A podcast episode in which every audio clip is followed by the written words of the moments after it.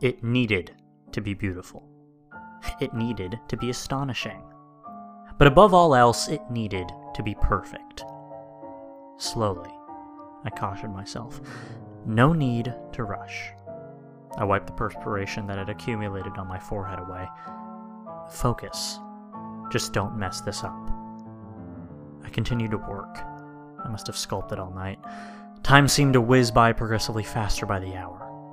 I couldn't stop. Not now. I was so close. So close to beauty. So close to perfection. I needed to continue. It was becoming physically and mentally mandatory. I needed to finish.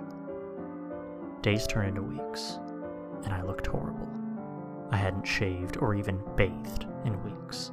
Dark circles had formed around my bloodshot eyes. I hardly noticed, I was too wrapped in concentration.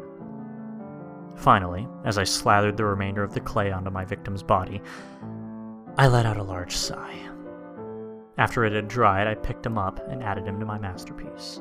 No one would miss him, he was homeless after all, and his face was still frozen in the same state of shock it was when I killed him. My masterpiece was completed. It was beautiful. It was astonishing. And it was perfect.